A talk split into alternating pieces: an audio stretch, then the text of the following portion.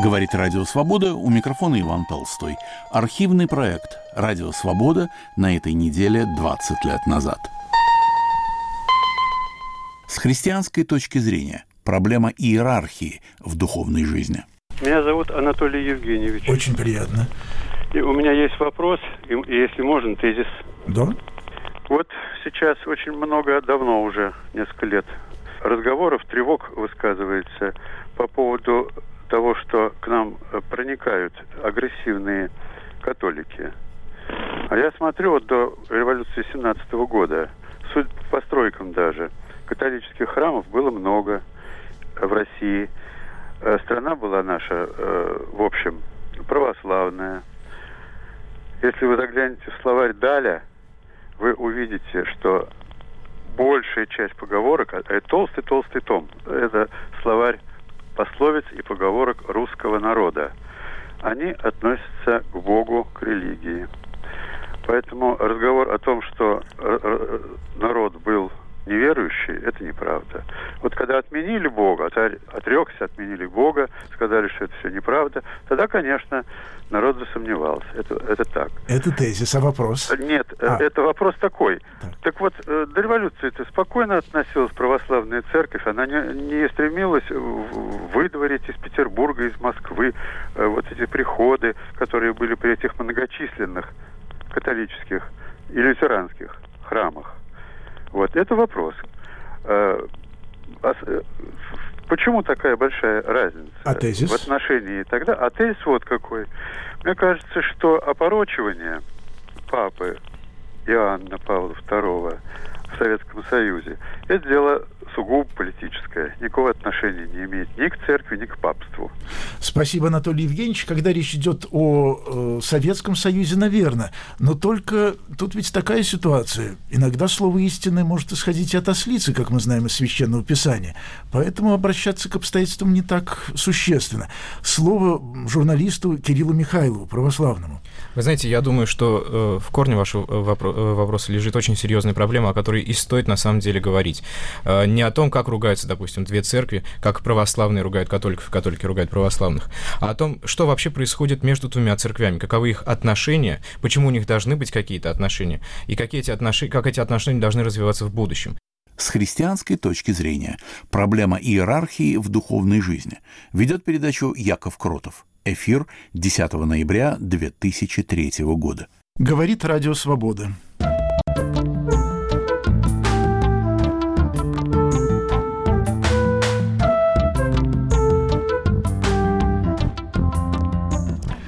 Вы слушаете передачу «С христианской точки зрения». У микрофона Яков Кротов. Этот выпуск нашей передачи будет посвящен юбилею правления понтификата Папы Римского Иоанна Павла II и проблеме иерархии, иерархизма в духовной жизни вообще – у нас в гостях католики, журналистка Мария Романова и волонтер Центра пасторского попечения о студентах и преподавателях-католиках Артем Логинов, православные Елена Твердислава, переводчица на русский язык многих сочинений папы, и журналист Кирилл Михайлов – в 2003 году Нобелевский комитет рассматривал вопрос о присуждении папе римскому Иоанну Павлу II Вайтыле по своей мирской фамилии Нобелевской премии мира. Однако премию все-таки не дали, а папа выдвигался на нее уже в третий раз. И это выдвижение и некоторые разочарования совпали с 25-летним юбилеем понтификата папы. То есть ровно 25 лет назад поляк Карл Вальтыла стал папой римским. Это первый за последние века славянин на папском престоле, и с момента его избрания интерес к нему в России, еще тогда в СССР, был очень большим. Но в русской православной традиции интерес к папству вообще занимает совершенно особое место. И если мы посмотрим статистику публикаций по религии в наших центральных газетах, то мы увидим с удивлением, что о папе материалов ровно столько же, сколько о святейшем патриархе. Больше материалов о папе, чем о католиках, протестантах, вместе взятых. И именно папа, как личность или как носитель должности, привлекает внимание многих жителей России, в том числе считающих себя православными. Иногда это благожелательное внимание, иногда неблагожелательное. И я начну с того, что припомню острое слово Николая Бердяева, который писал, между прочим, жена его стала католичкой в 1917 году, и он был знаком с католичеством, поэтому не понаслышке. И он писал, хорошо католикам, у них один папа, а у православных, что не поп, то папа. Здесь даже нет каламбура, замечу от себя, потому что и слово «поп», и слово «папа» восходят к одному и тому же древнему европейскому слову, обозначающему «отца». И вот тогда мой первый вопрос. В духовной жизни, в поиске истины, человек, приходя к Богу, приходя ко Христу, приходит как блудный сын. Он открывает для себя небесного Отца, своего Создателя. Зачем тогда еще какой-то промежуточный отец. Может быть, даже не так уж и важно, в Риме он, или в Москве, или в соседнем приходе. Зачем вообще вот это посредничество, вот это служение? На примере Папи Римского, мне кажется, просто наиболее остро стоит вопрос. А зачем такого калибра отец нужен? Первыми прошу ответить на этот вопрос, наверное, э, наших друзей и гостей католиков. Э, слово Артему Логинову. Ну, я могу сказать следующее, что как бы исходя из собственного опыта, э, я тоже замышлял об этой проблеме. И человек, когда начинает учиться, ему необходим учитель. И необходим учитель, который ему передаст э, свои знания, и в том числе в духовном опыте. В духовном опыте необходим учитель, который будет являться гарантом истинности, гарантом единства и универсальности церкви, его учения. И в этом смысле нам, католикам, я думаю, очень повезло, что э, такая власть папы э, есть, которая действительно для нас является гарантом э, того, что во что мы верим, является истиной. Спасибо. Слово Кириллу Михайлову, напомню, православному журналисту. Ну, я бы хотел вернуться к, к вопросу, который поставил наш уважаемый ведущий, о личности э, Иоанна Павла II и о той э, миссии, которую он э, исполняет, являясь папой римским, епископом Рима. Это первый папа в истории римской церкви, который при своем вошествии на престол отказался надеть на себя тиару, знак власти светской и власти духовной. То есть э, Иоанн Павел II э, действительно очень серьезно относится к своему понтификату и очень серьезно относится к тем вызовам, которые время ставит перед церковью. Перед церковью я говорю в широком смысле слова, не разделяя здесь католиков и православных, потому что все мы являемся тем самым стадом Христовым, которое в этом мире, как сказал Христос, будет скорбно, но мужайтесь ибо я победил мир. Недавно, в январе месяце, папа, которого очень часто э, упрекают в том, что он уже настолько немощен, что ему пора бы оставить престол, эти голоса звучат внутри католической церкви. При этом папа все-таки, я хочу сказать, несмотря на свои немощи, остается внутренне человеком очень сильным.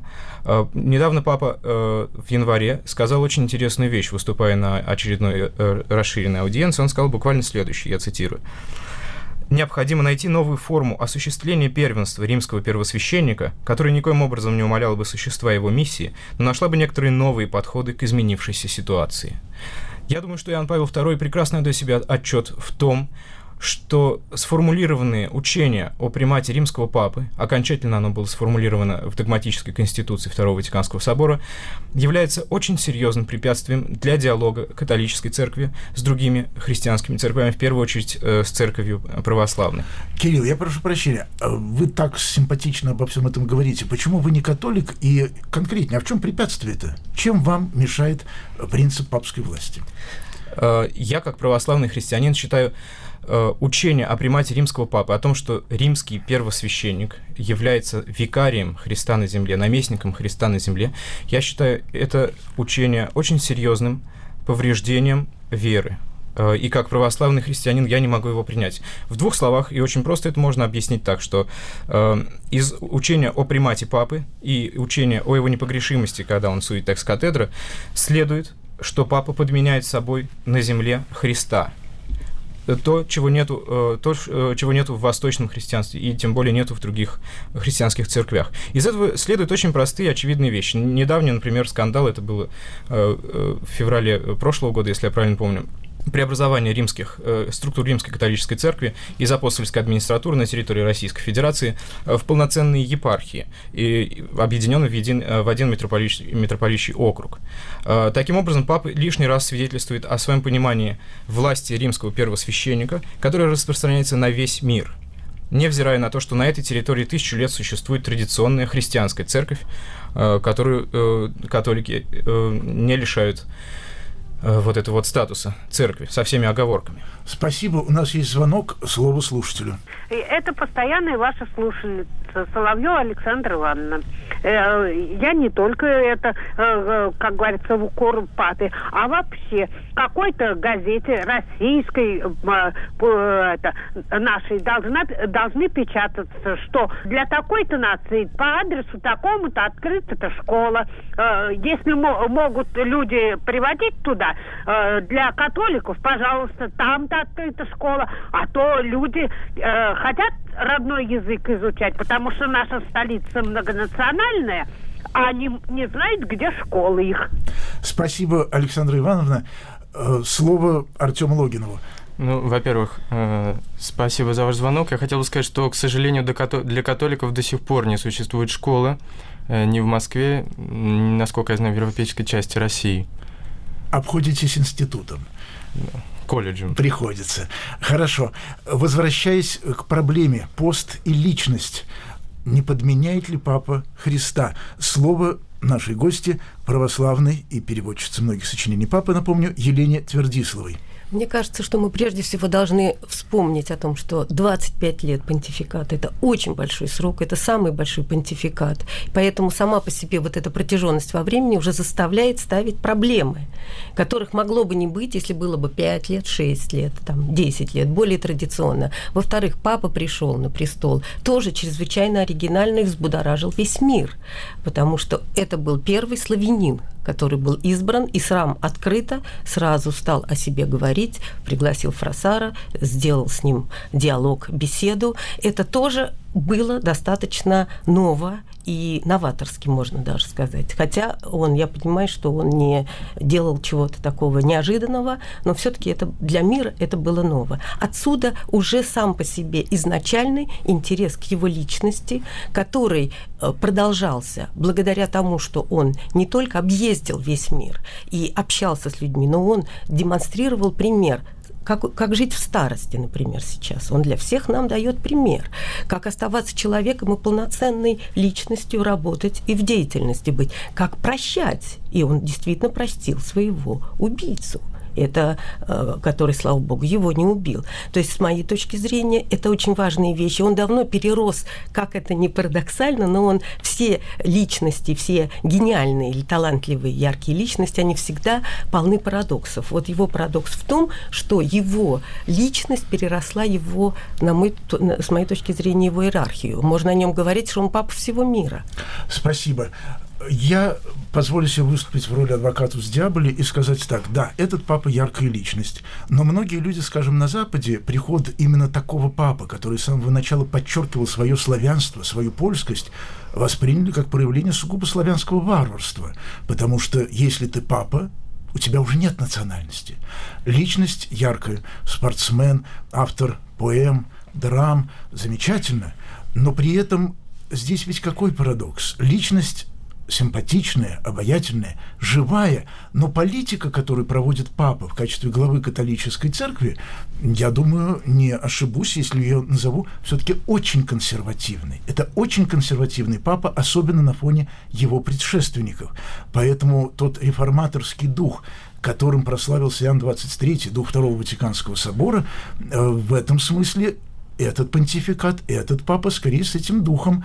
В отношениях таких пикировочных, и многое из того, что начиналось тогда, э, сведено к нулю скажем, попытка, чтобы недалеко ходить, поднять авторитет епископов и епископских коллегий.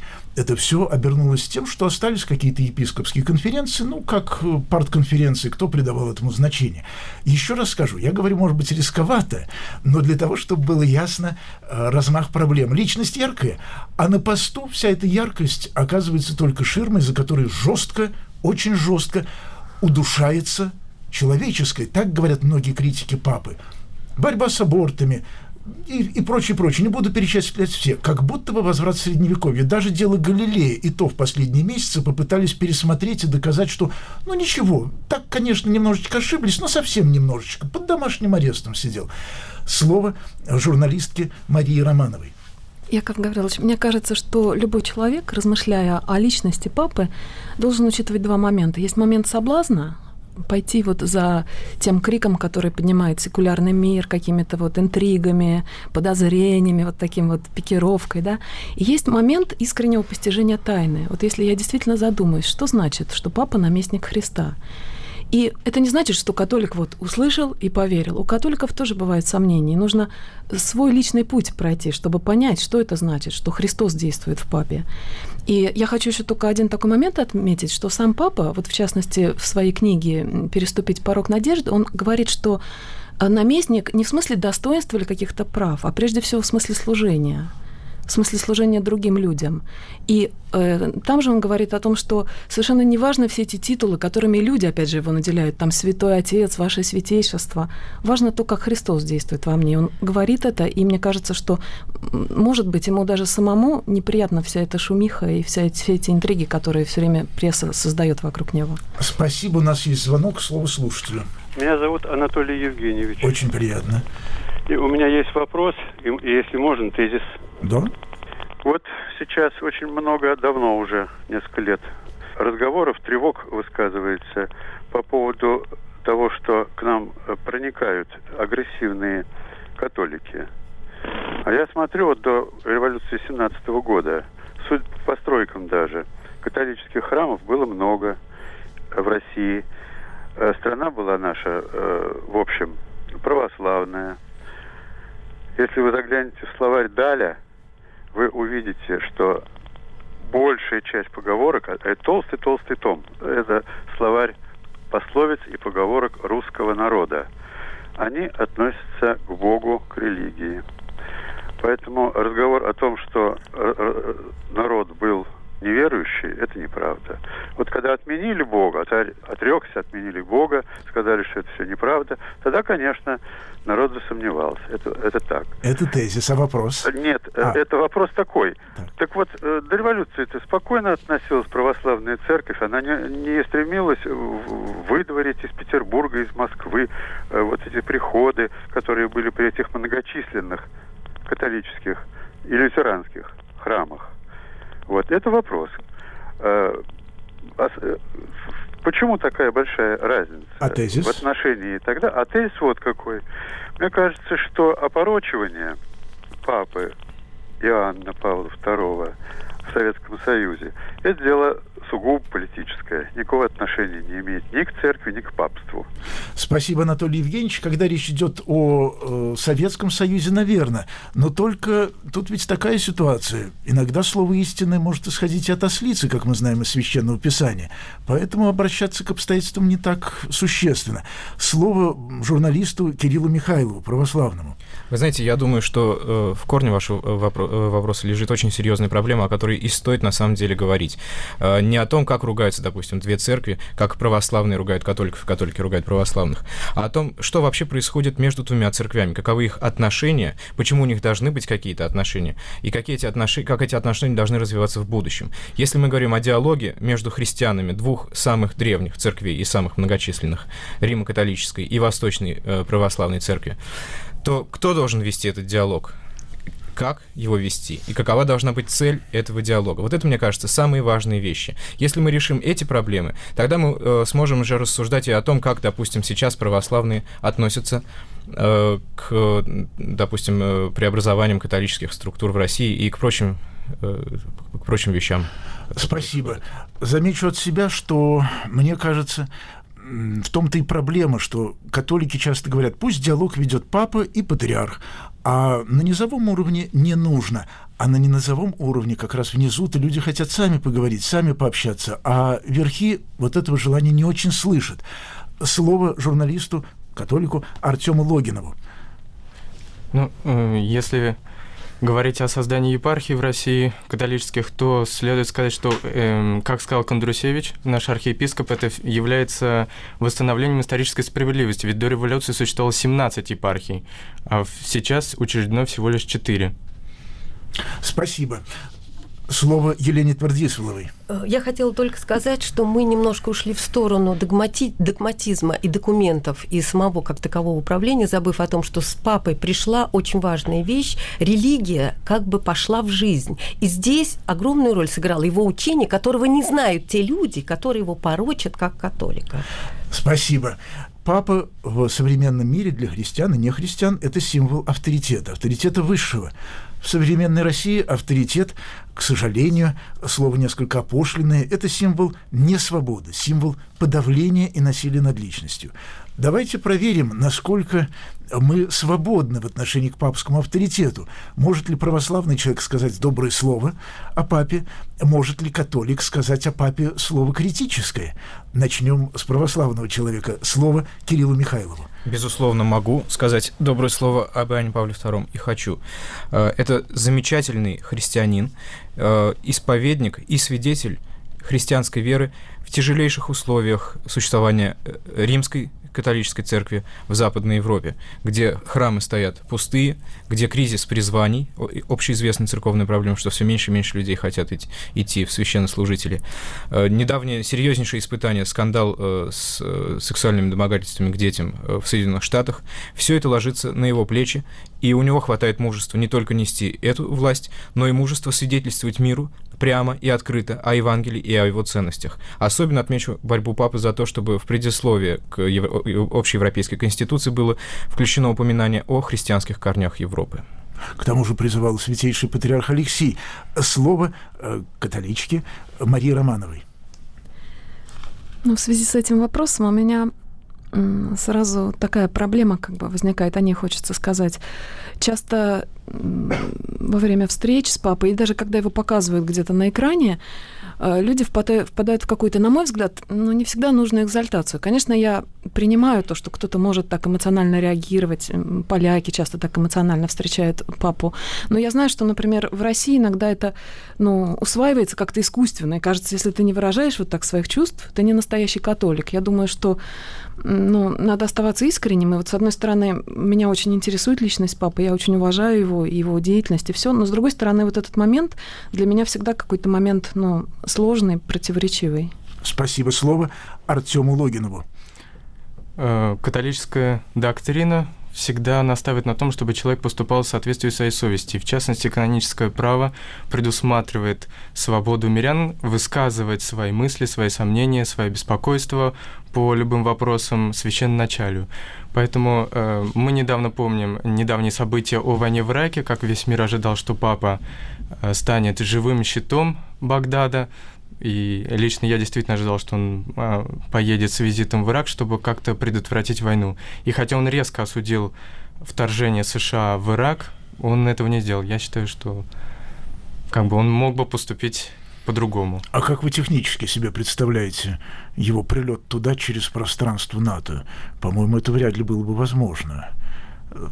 Но, может быть, слово Елене Твердисловой – на мой взгляд, папа поднял э, понятие личности на невиданную высоту и, э, и с точки зрения философии, с точки зрения поэзии, э, и сам, мой сам интерес к его текстам, которыми я занимаюсь уже больше 10 лет, с 92 -го года, специально и постоянно, ни разу не заставил меня усомниться в моей православной вере, и ни на одну секунду мне в голову не пришло, что, может быть, мне пора было бы переориентироваться. Мне это нисколько не мешает, наоборот, это очень обогащает, потому что я вижу, что у папы и православных священников, например, Петра Флоренского, Павла Флоренского, очень много общего. Это очень интересно. Переводчик ведь вынужден, ну, скорее, это удовольствие, входить в саму суть того, кого он переводит. Вы вошли. Как переводчик, есть в стиле папы или в чем-то еще недочеты? Э, дело в том, что его стиль очень своеобразный, и с моей точки зрения он вообще является языком 20, 21 века, потому что это язык чрезвычайно сгущенный, и переводить его надо по каждому слову, вот как бусинки собирать. То вот тогда он... это получается здорово. То правильно. есть он еще и как литератор безошибочен? Он не безошибочен, далеко не безошибочен. Слова нужно находить. И с ним такая же история, как с нашим Толстым и Достоевским, которым сначала зачитался весь мир, а потом уже как бы они стали более открыты в России, потому что их, что называется, отредактировали. Я думаю, что в какой-то степени некую проясненность в его поэзию и в его пьесы вносят именно иностранцы, когда они его переводят. Но все дело в том, что его вообще не редактировали, его просто не публиковали. Спасибо. Напоминаю, вы слушаете передачу «Радио Свобода» с христианской точки зрения, посвященную 25-летию понтификата, пребывания на папском престоле Иоанна Павла II. Как решается вопрос об иерархизме в духовной жизни? Вообще зачем иерархия, когда мы видим, что столько конфликтов она возникает? Об этом во второй части нашей передачи мы продолжим ее после перерыва.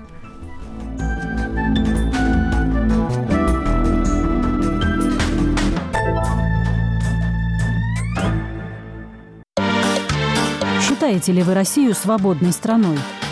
На вопрос свободы отвечают жители Иркутска.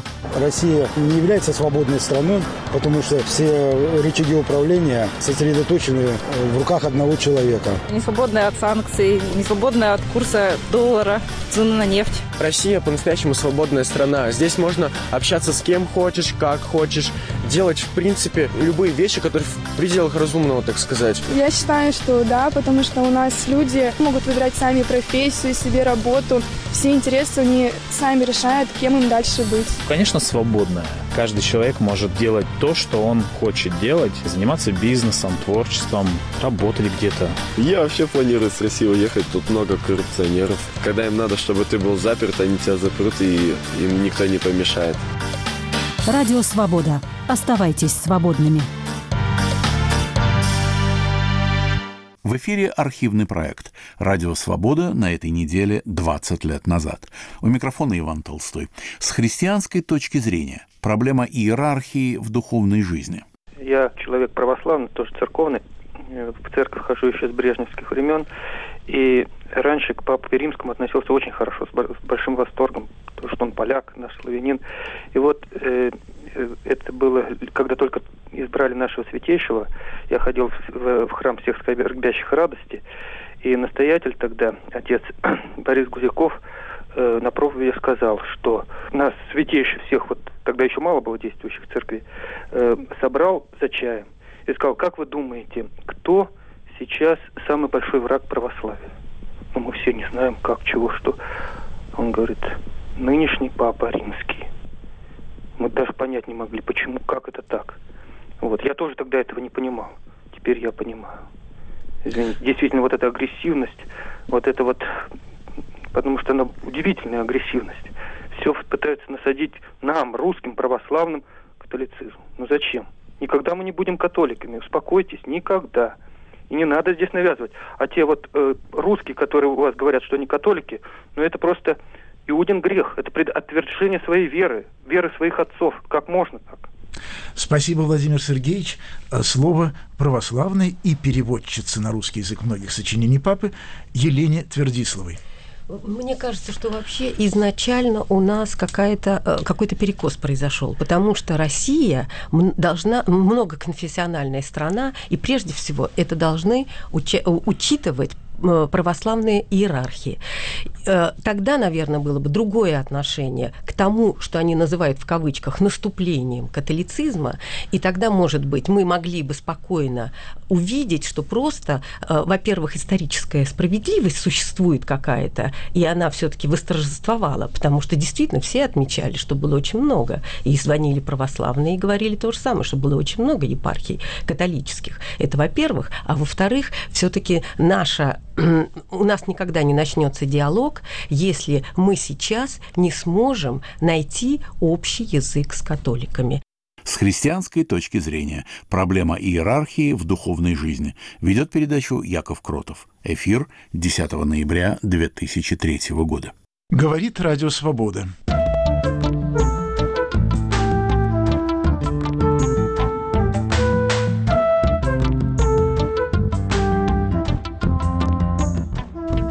Слушаете передачу с христианской точки зрения. У микрофона ведущий Яков Кротов. Этот выпуск передачи посвящен, напомню, Папе Римскому Иоанну Павлу II, точнее, юбилею 25-летнему его правления, а еще точнее, проблеме иерархии, власти в духовной жизни вообще. У нас в гостях католики, журналистка Мария Романова и волонтер Центра пасторского попечения о студентах и преподавателях-католиках Артем Логинов, православная Елена Твердислава, переводчица на русский язык многих сочинений папы, и журналист Кирилл Михайлов. Звонок уже есть. Прошу вас, слово слушателю. Добрый день. Добрый день. Я хотела бы задать вот какой вопрос. Скажите, пожалуйста, не являются ли вот последние годы вот эти совершенно агрессивные нападки на католиков, на папу, Нельзя ли их объяснить тем, что наша церковь чувствует прекрасно свою слабость, и что ее попытки насадить религиозность, насадить, а не привить постепенно, не приносят никаких результатов. Это во-первых. А во-вторых, как бы попутно еще и отвести пристальный взгляд от нашего митрополита, которого КГБшное прошлое, в общем-то, как бы сомнений уже и не вызывает. Спасибо. Ну, отвечать Кирилла Михайлова. Довольно неожиданная для меня, наверное, первый раз в жизни ситуация, когда я должен отвечать за русскую православную церковь. Я надеюсь, не последняя. А, я думаю, что говорить о КГБшном прошлом наших, наших архиереев, это, а, по крайней мере, бестактность и я не вижу для этого э, каких-то серьезных оснований, чтобы об этом говорить. Если мы будем говорить по существу, то э, надо оставить в стороне эмоциональные оценки, э, говорить о том, что церковь обиделась или еще что-то, и посмотреть здраво и разобраться в том, что же, собственно, произошло и почему была такая болезненная, можно сказать, реакция со стороны Русской Православной Церкви на изменение статуса присутствия католической церкви в России. Я думаю, что речь идет э, о том, что Иоанн Павел II, а, прекрасно отдавая себе отчет в том, что, э, как, ну, что он э, уже стар и скоро уже придет время предстать перед Христом, он э, пытается довести до конца какие-то дела, которые он начал в своем понтификате. В частности, речь идет э, о распространении власти католической церкви по всему миру. Россия очень долгое время оставалась в этом смысле белым пятном, она была недоступна для, э, для Рима, потому что она находилась под большевистским игом. Потом иго рухнула, и вот Россия открылась. Для архиереев наших, которые э, присутствовали еще в качестве наблюдателей на Втором Ватиканском соборе, и все это время э, проводи, э, проводили какие-то консультации, братские, были в братском диалоге э, с епископатом Римо-католической церкви. Для них шаг, который предпринял Ватикан, изменив статус апостольских администратур на митрополичий округ с епархиями, для них это, несомненно, в каком-то смысле крушение Э, того диалога, который налаживался между двумя церквями. Я согласен с нашей слушательницей, что церковь э, наша находится в ослабленном состоянии, она не может этому противопоставить э, ничего серьезного. И, и я не думаю, что здесь вообще надо э, стремиться рассматривать это в терминах конфронтации. Спасибо. Еще слово слушателю. Прошу вас. Я вообще после звонка, вот моя предшественница даже хотела положить трубку, потому что я вообще православная верующая. И я не считаю возможным судить вот других людей так огульно. Это вообще ужасно, я считаю. Но меня, я, я как бы церковный человек, потому что я постоянно бываю в церкви, я причащаюсь. Но тем не менее, мне очень неприятен тот афронт, который православная церковь организовала по отношению к католикам. И я себя чувствую даже часто очень неловко. Вот особенно, когда я слышу по радио, что там, допустим, католических ксензов, там, милиционеры останавливают, и еще какие-то ужасы. Э, ведь мы христиане, и не так много нас. В общем, большинство населения земного шара не христианское. И мне кажется, что нужно э, вот эти все формальности приступить и найти общий общий язык, потому что иначе, иначе мы все очень многое потеряем в нашей жизни. Что касается ослабления церкви, вот я так не считаю, потому что я родилась в семье таких комсомольцев 20-х годов, я совсем никогда не, я не была верующей. И я вот сама крестилась, и сына своего покрестила. Это, я не делаю это демонстративно, вот так, как сейчас говорят, вот подсвечники. И, в общем, даже я никогда это не афиширую перед своими друзьями. И я смотрю, что церкви полны. И вот наша церковь очень небольшая, очень скромная. Я москвичка очень много молодежи, очень много детей. Каждое воскресенье по полчаса причащают только малюток и крошек, которые приносят на руках молоденькие папы и мамы. Я не думаю, что сейчас наша церковь на упадке. Всего Спасибо. хорошего. Спасибо, всех благ. Слово католику Артему Логинову. Спасибо большое за такое теплое отношение к нам. Для нас оно очень ценно. Со своей стороны, я хотел бы задать вопрос Кириллу по поводу, э, почему православная церковь так э, рьяно осуждает создание епархии, в то время как сама имеет на исконно католических землях свои православные епархии, управляемые архиереями. И католическая церковь ни разу не высказалась против и не объявила Европу или Латинскую Америку своей исконно канонической территорией. А даже в Риме, э, э, в Риме, я не помню, был такой, но точно знаю, в Испании, на севере Испании католики отдали свой храм, потому что русская диаспора там выросла, им не хватало э, квартиры, на которой они служили, и был отдан храм католический. Нет, давайте я этот вопрос э, сниму, потому что ответ на него, э, ну, э, я думаю, что тут так. Либо все ясно, либо ничего объяснить не удастся. Давайте еще раз слово слушателю. Прошу вас. Здравствуйте. Вы знаете что? Я хотел спросить э, вот о чем. Каким образом Ватикан канонизировал антисемита и погромщика кардинала Степиныца и собирается канонизировать антисемита и погромщика Андрея Шипицкого? У них у обоих руки в крови, понимаете? И эти действия Ватикана вызывают у нас, русских евреев, очень большое подозрение. Спасибо большое. Я не уверен, что митрополита Шептицкого можно причислить к погромщикам. По моим сведениям, скорее наоборот. Э, но дело в другом, что здесь как раз налицо здоровый экуменизм, потому что святых, которые отличались антисемитизмом, нетрудно найти и в православных святцах, и в католических святцах к нашему экуменическому всеобщему стыду. И все-таки вернемся к вопросу о папе как о символе власти централизации в церкви. Почему, например, действительно, я попробую так переформулировать вопрос Артема, почему в сегодняшнем глобализирующемся мире есть приходы Московского патриархата по всему земному шару. И в Австралии, и в Латинской Америке, и в Африке, и в Соединенных Штатах, причем там же есть отдельная православная русская церковь автокефальная.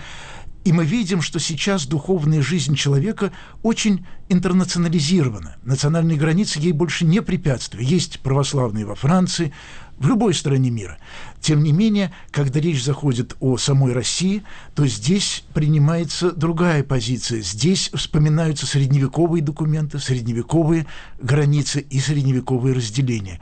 Не получается ли так, что Католикам хорошо, опять же таки, у них один папа, а в православии, ну, по крайней мере, двое. Есть патриарх Московский, который сейчас свои приходы и власть распространяет по лицу всей земли, где есть русские приходы. Русские приходы во Франции в основном из французов состоят, хотя и православные русские называются. И есть патриарх Константинопольский, который тоже возглавляет огромное число приходов, сотни тысяч прихожан в той же Америке, в той же Австралии и так далее. В этом смысле сегодня католическая церковь не единственная международная. И православные патриархаты превращаются в международные церковные организации. Тогда стоит ли пенять на католический иерархический принцип? Говорит Кирилл Михайлов. Я думаю, что мы не можем провести знак равенства между властью, э, которая, э, которой наделен патриарх какой-либо поместной церкви, и властью, которая усвоена католической церковью своему первосвященнику. Э, православная церковь никогда не учила, что патриарх является наместником Христа на земле, в то время как это зафиксировано в вероучительных документах Римо-католической церкви.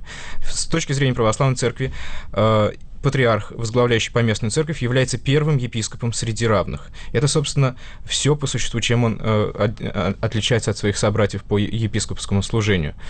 Э, если мы говорим об универсализме церкви, о том, что церковь распространена по, по всей земле, то и э, православная церковь никогда не ставила перед собой задачу ограничиться только национальной церковью, потому что православная церковь несет проповедь Евангелия, которую э, заповедал Христос, сказав, идите и научите все народы, все языки. Э, то же самое, что делает и католическая церковь. Если мы говорим о конфликте, имевшем место, э, связанном с э, созданием католических епархий здесь, в России, то существо этого конфликта отказ от равноправного диалога Рима с православным Востоком. Рим продемонстрировал, что он по-прежнему рассматривает Восток, частности Россию, территорию, которая исторически э, является канонической территорией Русской Православной Церкви, рассматривает как территорию для миссии, а, православных христиан, как это говорилось э, прежде, рассматривают как восточных схизматиков. Официально это не сформулировано. Об этом немножко говорил э, кардинал Ратцингер, э, возглавляющий конгрегацию по делам вероучения. В общем-то, определение «сестра церковь», которое промелькнуло во время подготовки Второго Ватиканского собора, можно сказать, что папа Иоанн Павел II проводит политику, направленную на пересмотр и отказ от такого подхода к диалогу с православным Востоком. Спасибо. У нас есть звонок, слово слушателю. Добрый день. Здравствуйте. Скажите, пожалуйста, Владимир Сергеевич, я человек православный, тоже церковный, в церковь хожу еще с брежневских времен, и раньше к Папе Римскому относился очень хорошо, с большим восторгом, потому что он поляк, наш славянин. И вот э, э, это было, когда только избрали нашего святейшего, я ходил в, в храм всех скорбящих радости, и настоятель тогда, отец Борис Гузяков, э, на проповеди сказал, что нас святейший всех, вот тогда еще мало было действующих в церкви, э, собрал за чаем и сказал, как вы думаете, кто сейчас самый большой враг православия? Ну, мы все не знаем, как, чего, что. Он говорит, нынешний папа римский. Мы даже понять не могли, почему, как это так. Вот, я тоже тогда этого не понимал. Теперь я понимаю извините, действительно вот эта агрессивность, вот это вот, потому что она удивительная агрессивность. Все пытаются насадить нам, русским, православным, католицизм. Ну зачем? Никогда мы не будем католиками, успокойтесь, никогда. И не надо здесь навязывать. А те вот э, русские, которые у вас говорят, что они католики, ну это просто иудин грех, это отвержение своей веры, веры своих отцов. Как можно так? Спасибо, Владимир Сергеевич. Э, слово православной и переводчицы на русский язык многих сочинений папы Елене Твердисловой. Мне кажется, что вообще изначально у нас какая-то, э, какой-то перекос произошел, потому что Россия должна многоконфессиональная страна, и прежде всего это должны учитывать православные иерархии. Э, тогда, наверное, было бы другое отношение к тому, что они называют в кавычках наступлением католицизма, и тогда, может быть, мы могли бы спокойно увидеть, что просто, э, во-первых, историческая справедливость существует какая-то, и она все-таки восторжествовала, потому что действительно все отмечали, что было очень много, и звонили православные и говорили то же самое, что было очень много епархий католических. Это во-первых, а во-вторых, все-таки наша у нас никогда не начнется диалог, если мы сейчас не сможем найти общий язык с католиками. Межконфессиональный диалог в России. Проблема заключается, на мой взгляд, еще и в том, что разные видения и разные представления о диалоге. Мне кажется, что у многих российских христиан представление такое, что диалог – это нечто, ну, что ведут всякие Горбачевы, э, Ельцины, а мы – паства – но это как раз означает проявление, простите, может быть, католических тенденций в православном сознании. Пусть верхи решают, а мы тут внизу послушаем, о чем они за чашкой чая разговаривают. И не случайно есть русское присловие насчет того, что тесно двум медведям в одной берлоге. Не рассматривается ли тогда Россия как берлога, а папа, патриарх, вообще православие, католичество, как такие медведи, когтистые, зубастые, которым вот только вот завалиться и заснуть покойным сном. Не исчезает ли за разговором об авторитете, о епархиях, о папе, э, собственно, сам Христос, куда он уходит из этой берлоги, если он в этой ситуации какого-то такого странного столкновения. Напомню в порядке справки, что учреждение или возрождение католических епархий в России не стало какой-то глобальной вехой, когда преподобный Феодосий Печерский поучал князя Изяслава о том, что с католиками нельзя иметь общение и нельзя пускать их на Святую Русь, потому что они пьют ослиную мочу, топчут крест и прочее, никаких католических диацезов на территории Руси еще не было. Да и Москвы тогда еще не было, не говоря уже о Сахалине и прочих святых местах. Слово журналистки Марии Романовой. Яков Гаврилович, вы немножко уже ушли, конечно, от темы. Мне хотелось бы, от темы, которую задал наш слушатель, но мне хотелось бы сказать вот тем, кто очень боится католической агрессии, что они иногда забывают, что Россия страна не только многоконфессиональная, но и многонациональная. И у большинства российских католиков есть э, те корни, о которых так беспокоятся люди, считающие, что все в России должны быть православными. Есть польские корни. Например, у меня, несмотря на российскую фамилию, есть армянские корни. То есть есть те традиционные обоснования иметь католическую веру, которые, как бы, вот, считается, должны быть. Хотя, с другой стороны, в нашей Конституции записан принцип свободы вероисповедания, свободы совести. В принципе, и абсолютно русский человек вправе выбрать, эм, на мой взгляд, любую веру. Я просто боюсь, что мы же говорим о христианской точке зрения. И здесь упоминать Конституцию не означает ли прятаться за какую-то довольно дырявую ширму для верующего этого человека? Это все-таки не авторитет, как и национальность, впрочем. Потому что, извините, речь идет об истине. Речь идет о том, как должна реализовываться духовная жизнь человека, что и кто для него авторитет. Речь идет о таких вопросах, где проба крови не значит ровным счетом вообще ничего, как мне представляется.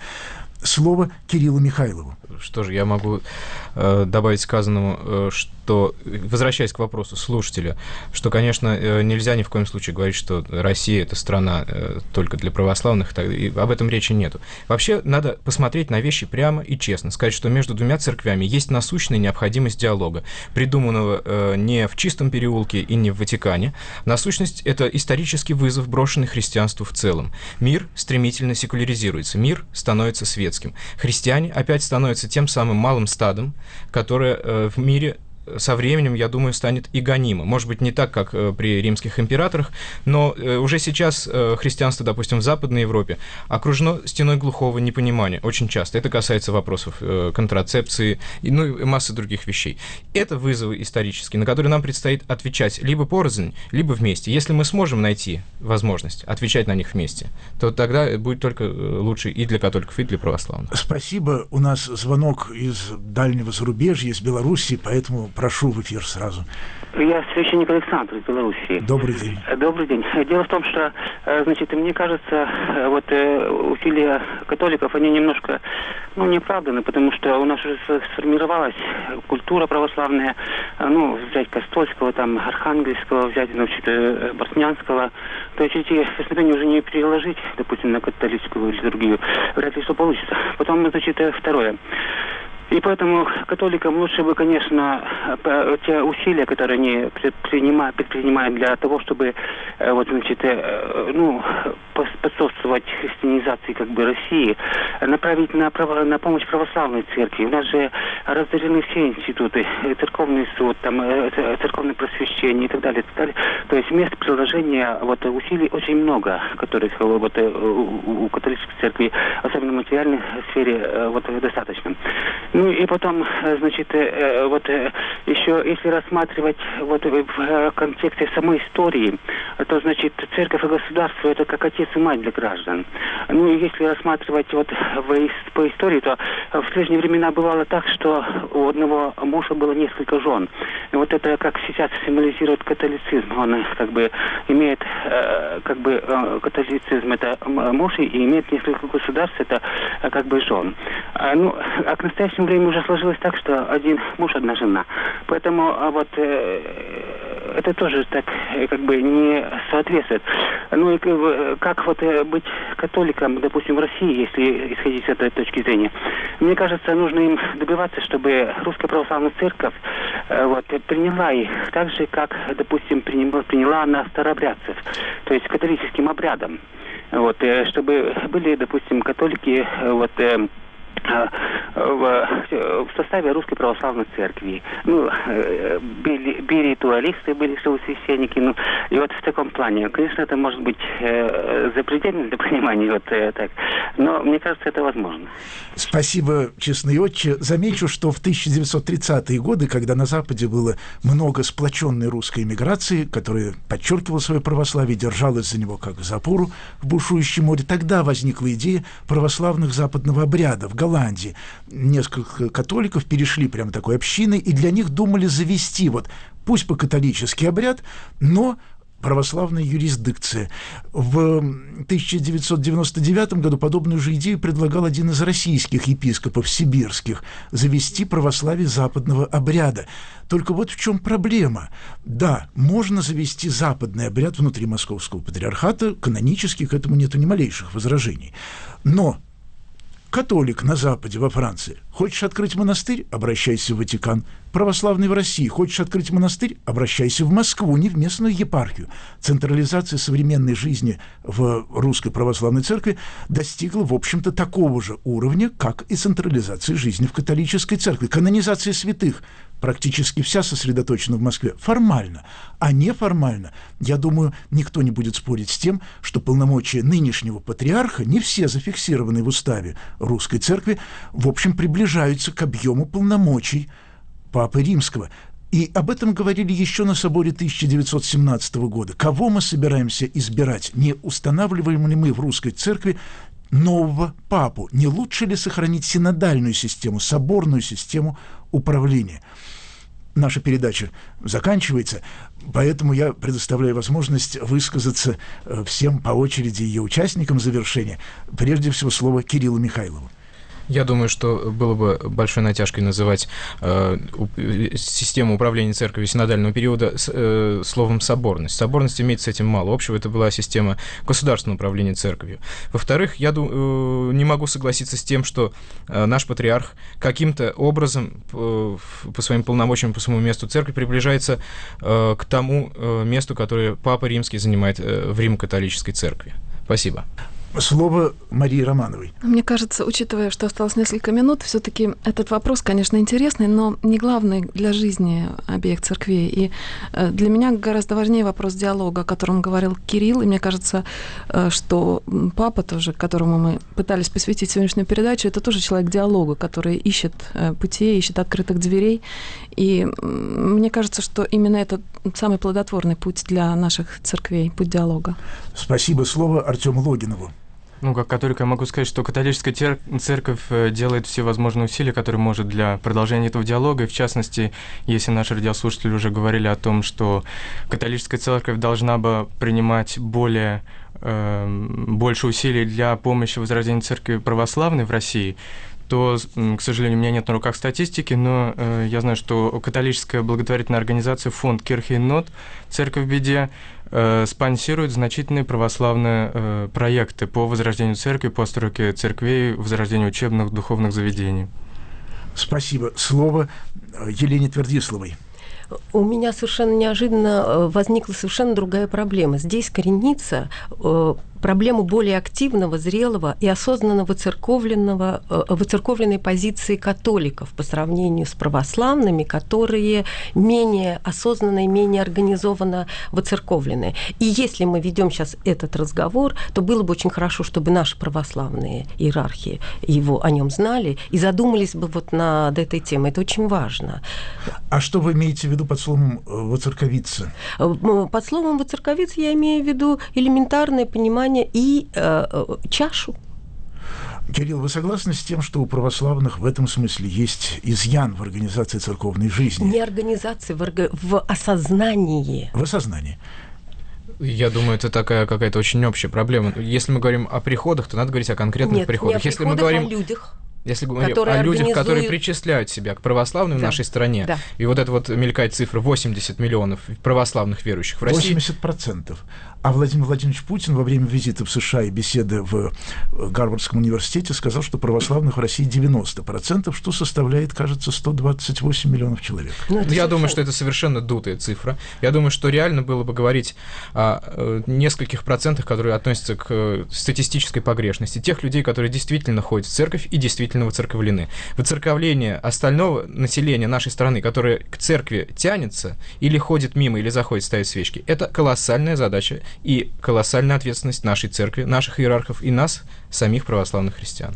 Спасибо большое. В заключение замечу, что, э, как историк, что современное папство, современное служение Папы Римского чрезвычайно не похоже на то, каким было папство, скажем, 18 столетия эпохи Просвещения, каким было папство 11 или 12 веков, когда папы реально претендовали быть светскими правителями Европы, направо и налево отлучали государей, но точно так же, видимо, справедливо сказать, что и современное российское патриаршество не похоже на патриаршество 17 века, на патриаршество Византии VI века. Это все очень различные исторические явления. История церкви не стоит на месте.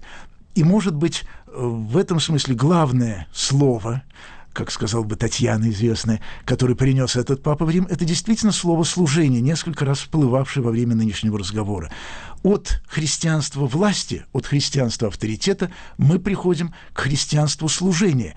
И это относится не только к папе, не только к патриарху, но и к любому члену Церкви Христовой.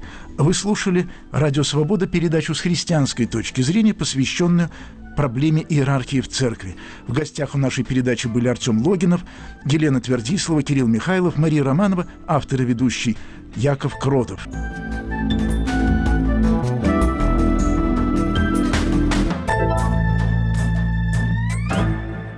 Радио «Свобода» на этой неделе 20 лет назад. Над архивным проектом работает редактор Иван Толстой.